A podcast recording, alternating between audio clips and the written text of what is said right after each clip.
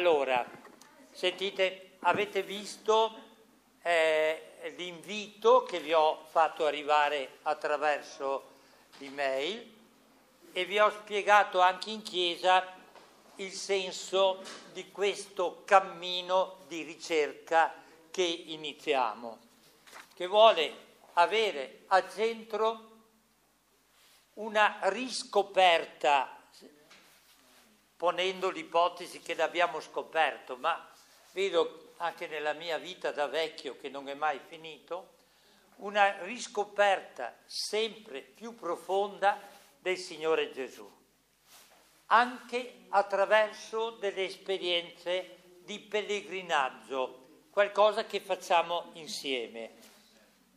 Allora, eh, ho chiesto, voi sapete che il punto di riferimento per queste cose è sempre stato Don Chino e Don Antonio Marangon. Don Antonio Marangon, Don Chino e questi, eh, eh, questi biblisti che ci hanno accompagnato e che sono stati maestri nella fede e nell'ascolto della scrittura. Chiaramente ho chiesto a Don Chino, tu devi darmene uno migliore di te. E a dire bugie i preti sono sempre capaci. e allora Don Chino mi fa l'ultima, guarda, ho trovato la persona giusta. Ed è questo Don Maurizio Girolami che dal punto di vista delle, dei titoli accademici ne ha da vendere non vendo niente, guarda. ne, ha, ne, ha, veramente da vendere, però è veramente una, un uomo eh, prete, dedito a, al, al Signore e soprattutto alla Sacra Scrittura e alla patristica, che è una nota in più che noi non abbiamo mai frequentato. Devo dirti la verità, proprio anche tu conoscendo Don Chino, noi siamo sempre stati focalizzati sulla, sulla Sacra Scrittura. Don Stefano Guaran nell'ultimo, ehm, nell'ultimo pellegrinaggio. pellegrinaggio ci ha aiutato anche un po' dal punto di vista dell'archeologia e mi è piaciuto molto anche saperti esperto un po' in patristica. Come si svolgerà l'incontro di stasera? Questo incontro di stasera è l'avvio. Un secondo incontro che faremo, che ne parlavamo anche prima, un po' verso giugno, potremmo iniziare un piccolo pellegrinaggio di una giornata, direi, no? Guidato da Don Maurizio. Una giornata dove andremo proprio ad approfondire la parola del Signore anche attraverso dei luoghi significativi della fede, poi lo vedremo. E poi per arrivare, speriamo un giorno, anche a vivere, come abbiamo con qualcuno di voi vissuto, un pellegrinaggio in Terra Santa. Don Maurizio, io sono veramente commosso della tua disponibilità, ti ringrazio e ti devo dire anche proprio con il cuore una cosa. Io spero che questa nostra parrocchia in una città dove dal punto di vista spirituale si fa molto poco, questo diventi un'occasione proprio per, per avviare una ricerca anche allargata. Grazie.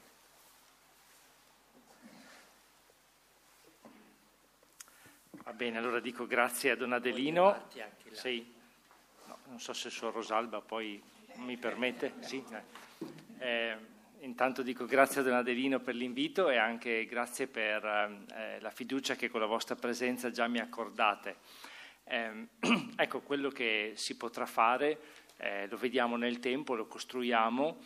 Ehm, e quello che posso portare è certamente un po' l'amore alla parola di Dio e anche il frutto di alcuni servizi che posso fare non solo in ambiente accademico ma anche un po' per la nostra gente. Ecco, se ho capito bene l'intento di Don Adelino è quello della riscoperta di Gesù, soprattutto della sua umanità. Allora, per questo primo incontro ho pensato un po' così di confermarmi in modo particolare, stavo pensando appunto quale poteva essere eh, il brano del Vangelo, il brano della Bibbia un po' significativo per capire l'umanità di Gesù, ovviamente tutto il Vangelo è una narrazione dell'umanità di Gesù, credo però che eh, ci sia un episodio in modo particolare iniziale, particolarmente importante, che è quello del battesimo di Gesù. Allora volevo fermarmi proprio su questo episodio. È vero che noi domani, cioè già stasera alla Pentecoste,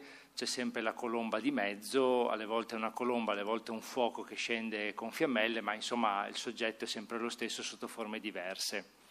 E perché l'umanità di Gesù? Mi sembra una scelta particolarmente felice perché eh, noi tutti siamo sempre alla ricerca un po' di cosa significa essere uomini, eh, uomini nel senso più generico del termine, cioè maschi e femmine, no? senza distinzione, adesso non so perché l'argomento sta diventando sempre più delicato, ma insomma già appartenenti al genere umano, ecco, no? appartenenti al genere umano e credo che anche appunto le vicende di cui siamo un po' testimoni in questi giorni, per le leggi, per le cose, eh, sì, al di là poi delle opinioni che si possono nascere, ma fondamentalmente portano una domanda, no? cosa significa essere, appartenere al genere umano? C'è un progetto uomo al quale possiamo rifarci? C'è uno stile, un modello che possiamo avere davanti per capire come essere uomini e donne, maschi e femmine in questo nostro periodo, in questo nostro tempo? Pensando che ci sono alcune cose che non cambiano, ma ce ne sono molte anche che cambiano e non è detto che le cose che cambiano siano giuste e le cose che ci sono sempre le abbiamo capite sempre nel modo giusto. Eh, grazie a Dio l'umanità, eh, ce lo dice la scienza in modo particolare, ci permette di fare sempre dei passi avanti, però passi avanti che non possono dimenticare i passi indietro, perché si va avanti solo se si sa quello che c'è, c'è quello che c'è alle spalle. E perché si va avanti? Perché sono state fatte delle scelte ben particolari in tutti i campi del sapere, i campi dell'umanità e fa parte anche del nostro itinerario, eh, del nostro itinerario umano, ehm, andare avanti attraverso le scelte che possiamo compiere. Ecco, io credo che anche nella nostra vivere sociale, eh, per uh, la stritolatura che è arrivata da questi due anni quasi di di restrizioni sociali, di revisione di tante cose, di smarrimento, anche dal punto di vista ecclesiale, penso, no? perché ci sono tanti messaggi non sempre riusciamo a capire se c'è un indirizzo unico, se c'è un indirizzo innanzitutto e, e, e dove questo indirizzo voglia portarci. Ecco, ritornare sull'umanità di Gesù mi sembra particolarmente essenziale e importante perché resta attraverso le testimonianze apostoliche dei Vangeli un punto di riferimento essenziale eh, che è stato punto di riferimento non solo per quelli che noi consideriamo santi, che sono uomini e donne felici, se essere santi significa essere uomini e donne felici, ma può essere anche per noi oggi un motivo per riprendere in mano appunto questo nostro progetto che ci fa essere uomini e donne in questo tempo. Nella convinzione, questa è la convinzione di base, che attraverso le scelte che una persona fa noi capiamo chi la persona è. Cioè eh, molto spesso eh, la nostra società o il nostro modo di pensare, anche così naturale, indipendentemente dalle influenze culturali, eh, ci può far pensare che una persona dipende dalle circostanze nelle quali nasce, nelle quali vive. Essere uomo, essere donna, una famiglia, una parrocchia, una società in Italia, in Africa o da altre parti. In realtà la storia umana, se la ascoltiamo con attenzione, eh, ci fa vedere che in ogni cultura, in ogni società, se le persone sanno fare le scelte giuste, sanno migliorare la società stessa. Quindi molto dipende dalle scelte che una persona fa. E allora per scoprire l'umanità di Gesù ho, fa- ho fatto io questa scelta di capire qual è stata la scelta fondamentale che Gesù ha fatto all'inizio del suo ministero, perché Gesù ha voluto qualificare l'inizio del suo ministero con delle scelte precise, ben ragionate e ben oculate. E facendo queste scelte, facendo queste scelte, umanamente facendo queste scelte, Gesù ha determinato anche qual era l'indirizzo della sua missione, che per noi ovviamente è fondamentale perché non vogliamo solo conoscere chi è Gesù, che è il tutto ovviamente della nostra fede, ma vorremmo avere anche un modello su come fare le nostre scelte, perché la nostra felicità, la nostra eh, il compimento di ciò che siamo, di ciò che siamo chiamati a essere, passa attraverso le scelte. Insomma, per dirla in termini un po' più teologici, noi non abbiamo un destino da assolvere, abbiamo in termini un po' più interni eh, si potrebbe dire una vocazione da, da compiere, forse si potrebbe dire abbiamo una libertà da conquistare, perché le scelte che si fanno sono sempre per una libertà maggiore. Allora perché il battesimo di Gesù? Allora, il battesimo di Gesù eh, lo riassumerei attorno a tre temi. Gesù ha scelto un tempo preciso, ha scelto un luogo e ha scelto una compagnia ben precisa. Eh, sappiamo che il battesimo di Gesù lo troviamo all'inizio del suo ministero, Marco, eh, siamo a Marco 1, eh, 9, quindi siamo proprio all'inizio del suo ministero. Eh, Matteo sappiamo che pone la questione delle genealogie per parlare della nascita, siamo sempre al capitolo terzo, e tutti ci dicono dell'infanzia di Gesù non sappiamo nulla, neanche della sua giovinezza, eh, sappiamo invece che il suo ministero pubblico inizia con questo atto fondamentale del battesimo, dove appunto c'è un tempo, c'è un luogo e c'è una compagnia di persone che lui sceglie in modo ragionevole e determinato. Questo tempo, qual è il tempo? Eh, il tempo dai Vangeli sappiamo che è dettato dalla presenza di Giovanni il Battista. Giovanni Battista che Sant'Agostino definisce come l'anello di congiunzione tra l'Antico e il Nuovo Testamento, tra la profezia annunciata e la profezia compiuta, eh, nel mondo biblico eh, appare come una novità assoluta. Eh, da quale punto di vista? Giovanni Battista eh, si mette, come ricordiamo anche Marco, leggiamo quest'anno, nel deserto a gridare, invitando alla conversione, riprendendo in mano un gesto che era spento, era silente eh, in Israele da almeno dopo, il, dopo l'esilio, cioè eh, l'esilio è avvenuto nel VI secolo a.C., eh, forse mm, si può dire che c'è stato qualche profeta qualche, un secolo dopo, nel V secolo, e poi c'è la morte, c'è il silenzio totale. Eh, ricordiamo nel libro dei Maccabei quando Giuda Maccabeo eh, deve eh, riconsacrare l'altare del Tempio perché è stato profanato e non sanno cosa fare della, della, pietra che è stata profanata, che serviva per il culto e i sacrifici, e Giuda Maccabeo che cosa dice? Non sappiamo cosa fare di queste pietre consacrate, non possiamo buttarle via perché sono consacrate le seppelliamo in attesa che il Signore faccia sorgere un profeta e ci dica che cosa fare. E la rivolta di Giuda Maccabeo siamo nel 160 a.C., quindi sono passati quasi due secoli dal, dall'esilio di, di Babilonia e devono arrivare quasi altri due secoli per arrivare a Giovanni Battista. Ora, Giovanni Battista è colui che riprende in mano la voce profetica, fa parlare di nuovo la profezia dopo secoli di silenzio. Quindi da Adelino non spaventate se c'è qualche mese, qualche anno di silenzio alle volte. Ecco, alle volte possono passare secoli prima che la profezia possa riprendere in mano. È importante questa notazione perché Gesù riprende il tempo in cui Giovanni Battista comincia a predicare. Gesù non parte da solo, Gesù non, non, si sente un outsider o uno che deve fare free climbing per manifestare le sue abilità acquistate a Nazareth. No, Gesù sceglie di inserirsi in un tempo in cui la voce di Giovanni Battista si erge dopo secoli di silenzio e eh, fa riprendere in mano quell'antica, eh, quell'antica tradizione di Israele che Israele conosceva bene perché era stato accompagnato tutto Israele da Mosè No? Mosè, non sorse un profeta grande come Mosè, conclude il Deuteronomio, e aveva accompagnato tutta la storia di Israele fino appunto a Nabucodonosor, cioè fino all'esilio. Dopo l'esilio invece il silenzio e Giovanni Battista ritorna in Israele dicendo eh, ecco, Dio finalmente ci rivolge la parola. Provate a pensare che cosa significa considerarsi il popolo eletto avere, sulla, avere, nella memoria l'Egitto, la liberazione dalla schiavitù, la manna, l'acqua nel deserto e tutti i prodigi, la colonna di fuoco e poi a un certo punto il Signore si è mandato in vacanza, per secoli non si fa più sentire. È una tragedia, è una tragedia.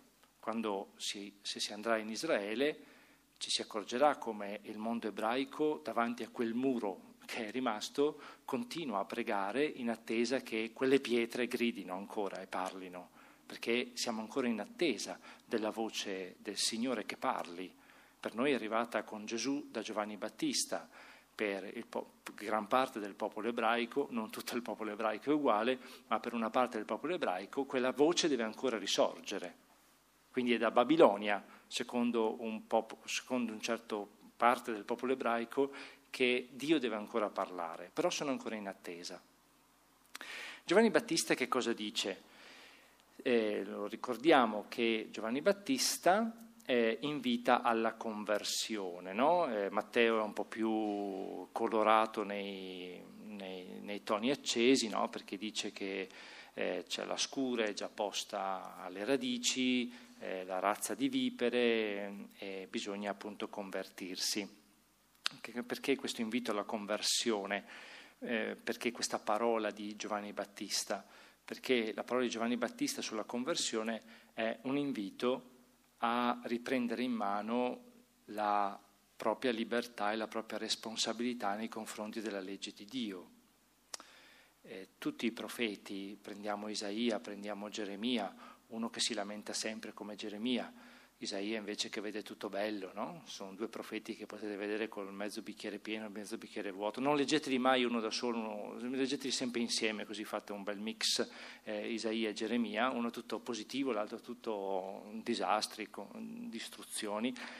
E, ehm, e questi profeti che cosa ricordano? Ricordano che c'è stata la parola di Dio, che c'è stata la legge di Dio e che quindi questa legge non può essere dimenticata perché è una legge che è stata data come traccia per la libertà dell'uomo. L'invito alla conversione che sempre i profeti hanno fatto è ritorniamo al dono di Dio, ritorniamo alla legge di Dio, ritorniamo ai prodigi, alla memoria delle cose buone ricevute.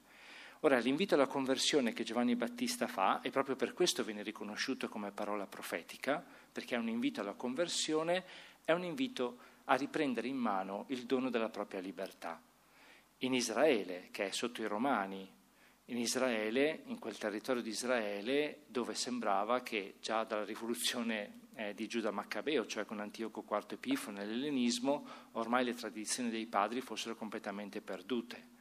Ma l'invito alla conversione che fa Giovanni Battista è un invito innanzitutto a dire ma tu che cosa vuoi? Quali scelte puoi compiere, qual è la responsabilità che senti nei confronti della tua vita.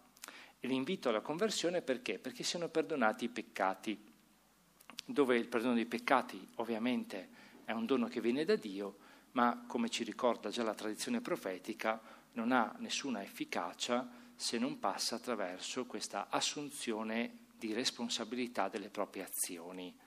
E i peccati riguardano le proprie azioni, eh, non riguardano solo i pensieri, le parole, le opere, giustamente, ma riguardano le proprie azioni, cioè le, scel- le azioni sono le scelte che noi facciamo. Il nostro modo di scegliere, dice Giovanni Battista, quello che voi avete scelto, e anche non scegliere può essere una scelta, eh, quello che voi avete scelto chiede di essere rivisto, perché non è più un atto di libertà, non è più un atto di responsabilità. E quindi la conversione eh, l'invito alla conversione è un atto di libertà fondamentalmente, cioè un, un, momento nel quale ciascuno di noi, o ai tempi di Giovanni Battista, quanti lo ascoltavano, erano chiamati a rimettersi davanti a quello che combinavano o non combinavano, confrontandosi con la legge di Dio.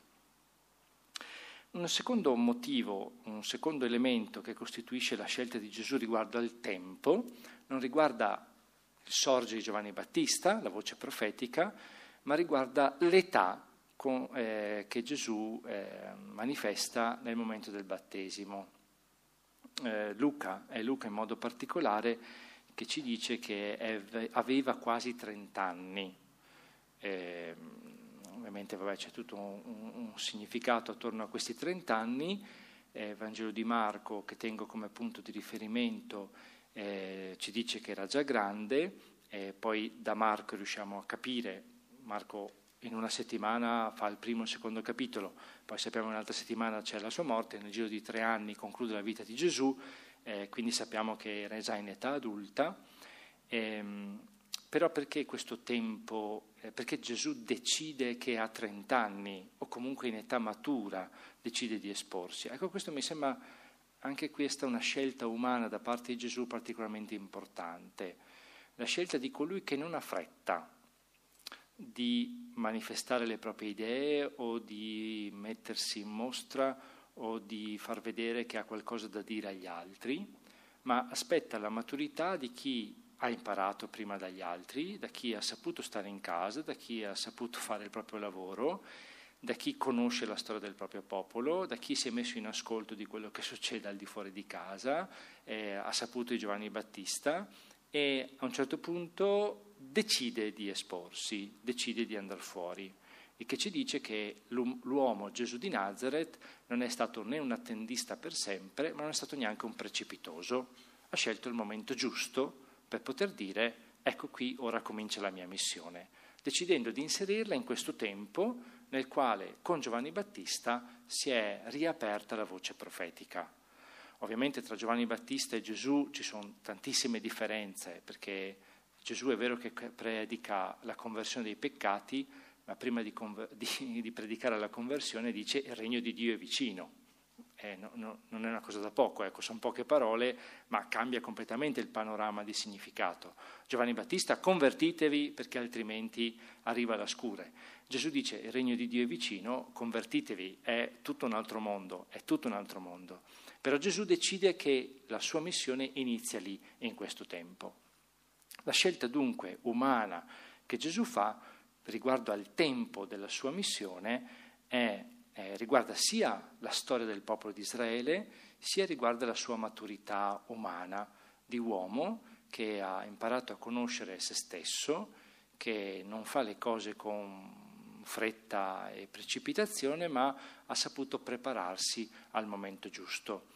Eh, sono tutti valori che forse oggi nella cultura del tutto e subito non hanno molto peso, ma eh, siccome noi siamo alla scoperta di Gesù, credo, no, ecco, rimaniamo in ascolto di quello che ci dice Gesù. Gesù poi sceglie un luogo. Fu battezzato nel Giordano da Giovanni. Ora, chi è, andata, eh, chi è andato, andata di voi in Terra Santa, penso che sia una delle mete immancabili, immancabili il Giordano. Eh, voi sapete anche che si parte o da Gerusalemme, non so, da Gerico, si comincia a scendere, a scendere, a scendere col pullman, sono 800 metri di dislivello tra Gerusalemme e il Giordano e si va nel punto più basso che eh, la nostra terra conosca, perché siamo a meno 419 metri sotto il livello del mare. Ehm, il Giordano però ha anche un altro significato, anche qui ricaverei due significati dalla scelta di Gesù di andare al Giordano. Perché Giovanni Battista forse poteva trovarlo da altre parti, invece Gesù sceglie di andare in quel luogo mentre Giovanni Battista è lì. Il Giordano è un luogo di confine, eh, come ci ricorda il libro di Giosuè, che è il sesto libro della Bibbia, quello che ci racconta l'introduzione del popolo di Israele nella terra cosiddetta promessa, nel Canaan, eh, che diventerà poi il territorio di Israele.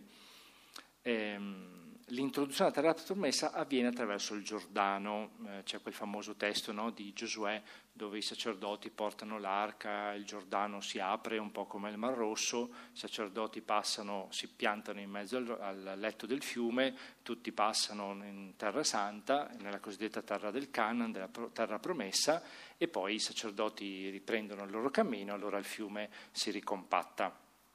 Oddio, quando si leggono questi testi sembra che il fiume Giordano sia come il Piave, in realtà è così. Sì, cioè, è, sì, non so, ma nei momenti più di depressione più grande, ecco, sì, sì, è proprio una cosa piccola, piccola, ecco, almeno lì dove si va nel, nel, sito, poi ovviamente ci sono sezioni anche più ampie del, del Giordano, però è una terra di confine, è un luogo di confine. Ora, eh, lì era morto Mosè, cioè Mosè era appena morto sul Monte Nebo al di là del Giordano, quindi Mosè non entra in terra promessa, il popolo di Israele che è uscito dall'Egitto non entra in terra promessa perché per le tentazioni che hanno avuto nel deserto tutti rimangono fuori, muoiono, quella, muore quella generazione che è uscita dall'Egitto ricordate l'episodio dei serpenti, ecco, che, perché avevano mormorato contro Dio e quindi è tutta una generazione nuova. E sì, ha la memoria di quello che Dio aveva promesso, ma non ha l'esperienza dei prodigi vissuti da Dio, ha solo sentito il racconto, come d'altra parte siamo anche noi, no? Nessuno di noi ha visto Gesù risorto, però abbiamo creduto al racconto che ci è stato fatto dagli apostoli e poi da chi ha portato avanti il messaggio evangelico. Però noi siamo considerati, come era successo a questa generazione, tali e quali quelli che avevano vissuto l'esperienza. Eh, questo è un mistero della nostra fede sul quale meriterebbe un po' riflettere, della Bibbia in genere. Ecco. Ora, perché sottolineo questo? Perché la scelta di Gesù è stata quella quasi di dire io riprendo la storia del mio popolo lì dove Mosè l'aveva lasciata. Non, perché sappiamo come, beh, qui ovviamente la Bibbia sarebbe da conoscere un po' sempre meglio, ma sappiamo come finita, conquistano la terra, conquistando la terra, poi alcuni attraverso vie matrimoniali, no? questo è un tema ripreso anche da Neemia, da Esdra, il popolo si imbastardisce, cioè perde la propria purezza di fede e comincia a prestare il culto agli altri idoli del, presenti nel territorio di Canaan, si secolarizza diremmo noi oggi. Nel mondo antico non era pensabile vivere senza Dio, bisognava avere un Dio, se non ce l'avevi te lo costruivi, ecco, no? ma non credo che sia molto cambiato neanche oggi, dipende un po' da, dal grado di divinità che noi diamo alle cose, ma insomma eh, ciascuno ha bisogno sempre di credere in qualche cosa. Ecco. E il popolo di Israele aveva, aveva trovato poi, entrando in terra promessa, difficoltà su difficoltà, tant'è vero che prima non c'erano i re, perché c'erano i giudici, poi i giudici non funzionano più, ci sono i re, poi viene scelto Saulo, ma neanche Saul funziona, allora viene eletto Davide, ma anche Davide non funziona perché bisogna rifare, e Salomone e neanche quello funziona. Cioè sembra dire che il popolo di Israele, una volta entrato in terra promessa, non ha fatto che sperimentare fallimenti su fallimenti. Ora Gesù non riprende a Gerusalemme dove c'era stato Davide, dove c'era stato Solomone, eh, non riprende nei luoghi di Betel, ad esempio, il grande luogo profetico eh, di Elia, riprende al Giordano, perché in quel luogo tutto è partito. È come dire che Gesù ha scelto di riprendere in mano la missione di Mosè e di riportarla avanti come se per lui fosse nuova. Ed, per, ed, ecco perché lui inizia con la missione Il regno dei cieli è vicino. Cioè quella terra promessa non è più una terra promessa, ma è un regno dei cieli, è il regno di Dio che è venuto accanto a noi. Come scelta umana era una scelta di grande sfida. L'uomo Gesù ha scelto di riprendere il proprio cammino di predicatore e di storia di Israele lì dove il grande condottiero di Israele l'aveva lasciata. Eh, anche qui forse c'è da chiedersi, no? Eh, Gesù non aveva, adesso spero di farmi capire nel modo giusto, non aveva architettato un suo progetto umano, ha aderito pienamente a quello che lui ha riconosciuto come essere il progetto di Dio che Mosè aveva pienamente incarnato. È come se Gesù si fosse trovato di fronte a diversi modelli Mosè, Giosuè, i profeti, eccetera, e tra questi modelli dice questo io scelgo, perché qui io voglio, su questo voglio confrontarmi, qui voglio cimentarmi. E Gesù ha scelto Mosè come punto di riferimento per riprendere il cammino del suo popolo. Eh, questo non perché eh, Gesù avesse manie di grandezza, ma perché Mosè era colui che aveva sentito il grido del suo popolo. Ricordate la vocazione di Mosè, no? È Dio che gli appare e dice ho sentito il mio popolo che grida, ora tu va. E Mosè era partito perché Dio aveva sentito il grido del suo popolo. È come se Gesù, riprendendo in mano Mosè, dicesse anch'io ho sentito il grido del mio popolo e voglio riprendere la missione lì dove Mosè l'ha lasciata. E mi sembra una scelta umanamente molto qualificante da parte di Gesù di Nazareth, perché è colui che ha scelto di, ehm, riprendendo la missione di Mosè, ha scelto di rimanere in ascolto perenne di quelli che poteva essere il grido di chi aveva più bisogno, di chi soffriva schiavitù, schiavitù di qualsiasi tipo, di qualsiasi genere. Il luogo poi del Giordano è importante perché, come ricordavo prima, è un luogo eh, simbolico anche dal punto di vista geografico, proprio perché è il punto più basso della terra Eh, ovviamente gli evangelisti, pur nella loro sobrietà, eh, ci dicono che Gesù entrò nel fiume Giordano, uscì dall'acqua, quindi c'è un movimento di discesa e di uscita, eh, poi su questo salire e scendere ovviamente, mm, abbiamo letto domenica scorsa no? l'ascensione eh, Efesini, no? solo colui che era disceso poteva ascendere al cielo. Eh, pensiamo a Filippesi 2, eh, colui che si è fatto che non, che non si riteneva come Dio, è diventato uomo facendosi schiavo per poter essere esaltato.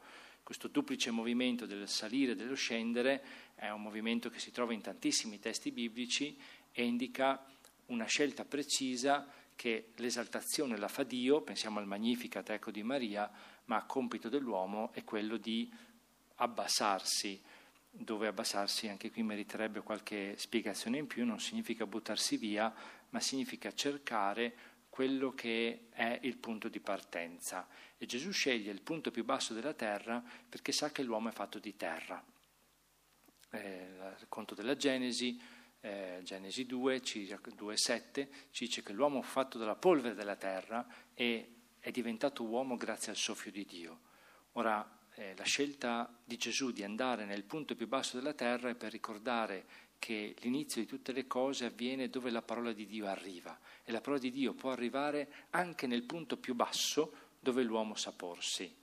Eh, I padri poi avranno questa lettura che il luogo del Giordano è strettamente legato al luogo della croce, no? se la croce è il punto più basso della infamia umana, eh, il giusto che viene giustiziato ingiustamente, così questo per noi è frutto di una scelta di altri, la scelta umana che ha fatto Gesù è quella di precipitare nel punto più basso della terra, lì dove la parola di Dio, diremmo noi, non deve arrivare perché non ha senso che arrivi, e invece la parola di Dio arriva anche lì. Quindi sul luogo, eh, il Giordano come luogo di confine e come il punto più basso. E l'ultima questione che volevo trattare è che la scelta che Gesù ha fatto nel battesimo è stata una scelta particolarmente importante dal punto di vista della compagnia, cioè è andato da solo, è stata una scelta solitaria, è stata una scelta mm, motivata da che cosa? Perché siccome la nostra identità umana è costituita dalle relazioni che noi abbiamo, e sono le relazioni che ci custodiscono, ci fanno crescere, ci fanno tribolare, non c'è dubbio, eh, tranne nella comunità delle suore dove tutto va d'accordo, no? giusto così, però eh, in genere sono le relazioni che ci fanno tribolare tra amici, tra marito, moglie, figli, fratelli, una società, eccetera, però sono le relazioni anche che ci salvano. No? Provate a pensare anche nel tempo difficile che abbiamo vissuto negli ultimi mesi, eh, grazie a chi si è messo a disposizione, penso in tanti ambienti, ma anche nei nostri ambienti, chi si è fatto vicino o noi che abbiamo potuto farci vicino a qualcun altro che ha permesso di non uscire di testa, di accudire, perché sono le relazioni che ci permettono di custodire le persone. Ecco, Gesù ha fatto una scelta di relazione particolarmente importante perché andando a cercare Giovanni Battista ha scelto di mettersi in fila con i peccatori Peccatori pentiti, peccatori cioè che hanno accettato la proposta di Giovanni Battista di prendere in mano la propria libertà e di assumerne tutta la responsabilità di questo dono. Eh, quindi non è importante essere peccatori, non è importante solo sapere di essere peccatori, ma è importante che questa condizione o questa consapevolezza diventi un'acquisizione di libertà. Eh, se mi permettete di citare Paolo, Galati 5:13, Cristo ci ha liberati perché rimanessimo liberi. E se c'è una condizione nella quale il peccatore sempre si ritrova è che perde la libertà, perde libertà, perde cioè capacità di scelta, perde possibilità di scegliere un bene maggiore. E ecco, questo è qualcosa che è contro la volontà di Dio.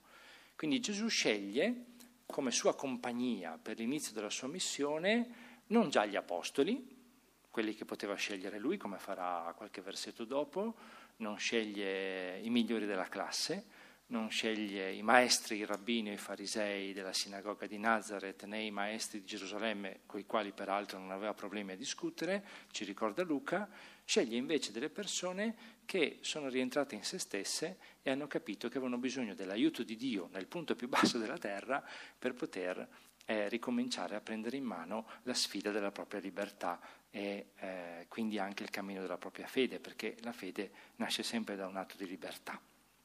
E l'episodio del battesimo ci dice che proprio in questa scelta di compagnia, di condivisione di questa condizione umana, eh, del peccatore pentito, spero mi, mm, il, il, linguaggio so è un po' ecclesialese, peccatore pentito, però non saprei come dirlo diversamente, ecco, mi auguro che sia comprensibile, ecco, no? eh, perché peccatore per noi ha sempre il senso del giudizio morale, ma qui non c'è un giudizio morale, perché siamo tutti peccatori, quindi tutti bisognosi, ma è, è il peccatore colui che si accorge che la propria libertà è stata gestita male e si rende conto che questa cosa qui invece è da riprendere in mano. E eh, durante questo momento di condivisione che Gesù fa con questa gente, ehm, sappiamo che, come ci racconta il Vangelo, eh, lo leggo, eh, uscendo dall'acqua vide squarciarsi i cieli e lo Spirito discendere verso di lui come una colomba e una voce dal cielo tu sei il figlio mio l'amato, in te ho posto il mio compiacimento. Ecco, eh, in questo momento di scelta prettamente umana, dove la parola profetica è, in, è, in, Giovanni Battista e non è in Gesù, ma è in Giovanni Battista, in cui Gesù sceglie di, me, di condividere con i peccatori, eccetera, è la persona di Gesù che fa queste scelte umane che permette al mistero di Dio di rivelarsi. Eh, per noi dal punto di vista cristiano questa è la prima volta che noi conosciamo la Trinità, no? il nostro Dio Trinità è la prima volta che lo conosciamo nel battesimo di Gesù, che è un mistero ancora una volta di compagnia, quindi la voce del Padre e lo Spirito che scende su Gesù, sulla persona umana di Gesù, è perché si manifesta in questo momento, perché Gesù ha fatto queste scelte, non ne ha fatte altre. È in queste scelte che il Padre consacra il Figlio, lo dichiara Figlio amato e lo Spirito permane sempre su di lui, perché ha fatto una scelta di condivisione, una scelta di eh, abbassamento, eh, nel senso che cercavo di spiegare prima, una scelta di condivisione soprattutto con coloro che hanno preso sul serio il dono della libertà umana e delle scelte.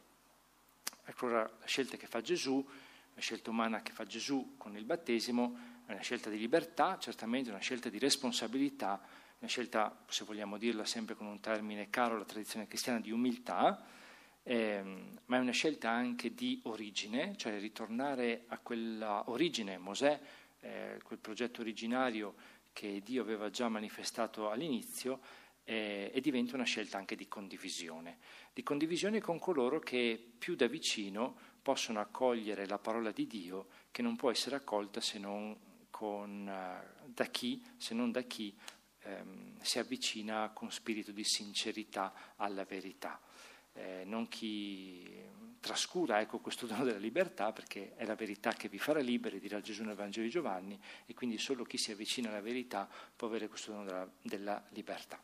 Allora, mh, mm, ecco, mh, mm, il tempo, il luogo e la compagnia mi sembra che siano scelte che l'uomo Gesù eh, fa in maniera particolarmente illuminata e mh, credo che eh, su questo dovremmo rimanere un po' in contemplazione perché queste scelte sono scelte che nascono da un uomo maturo che ha riflettuto e conosce la storia del proprio popolo e sa come far ripartire eh, il cammino che il proprio popolo attende, rimanendo in ascolto del grido di chi ha più bisogno, ma permettendo anche al mistero di Dio di manifestarsi come una voce che sostiene. Eh, leggo il testo allora di Marco 1, 9 a 13. Ed ecco in quei giorni Gesù venne da Nazare di Galilea e fu battezzato nel Giordano da Giovanni. E subito, uscendo dall'acqua, vide squarciarsi i cieli e lo Spirito discendere verso di lui come una colomba.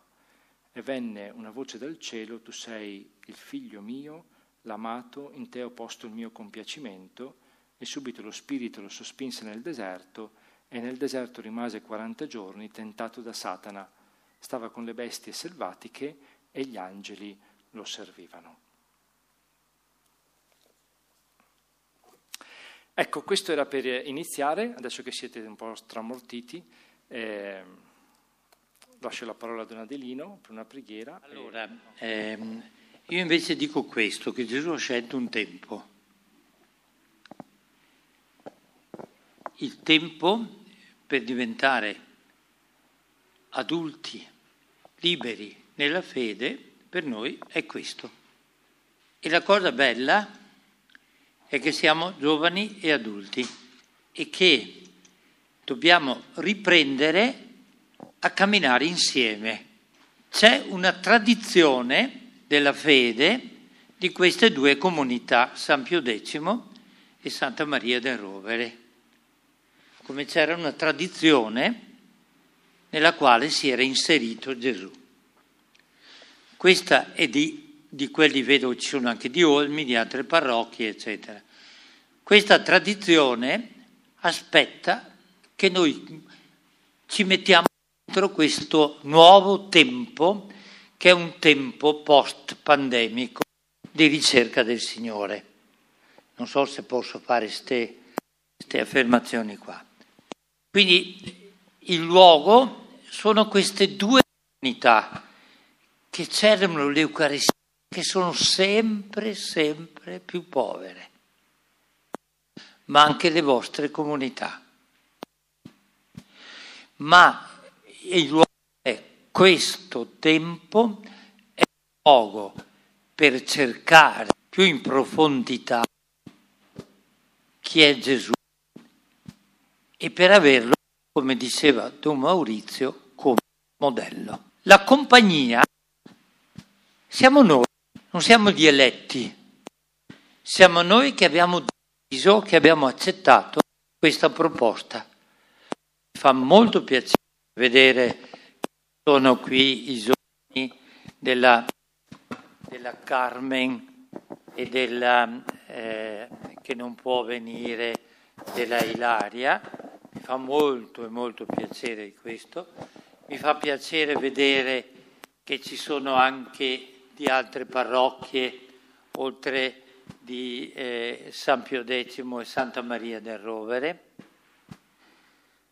Mi fa piacere che ci siano tanti, alcuni proprio anche qua di Santa Maria, perché altri mi hanno promesso e mi hanno detto che oggi non potevano, però è importante che ci mettiamo in cammino, come si è messo Gesù, che in quella profondità della terra ha ascoltato la parola che faceva rivivere lui e quella gente. Non so se ho capito bene. Che faceva rivivere. Quindi in questo momento c'è una parola di Gesù che scende su di noi perché noi abbiamo ad avviare un cammino di, di, respons- di una nuova responsabilità circa il nostro essere uomini, uomini maturi in questo tempo. Questo è quello che mi pare di cogliere da te.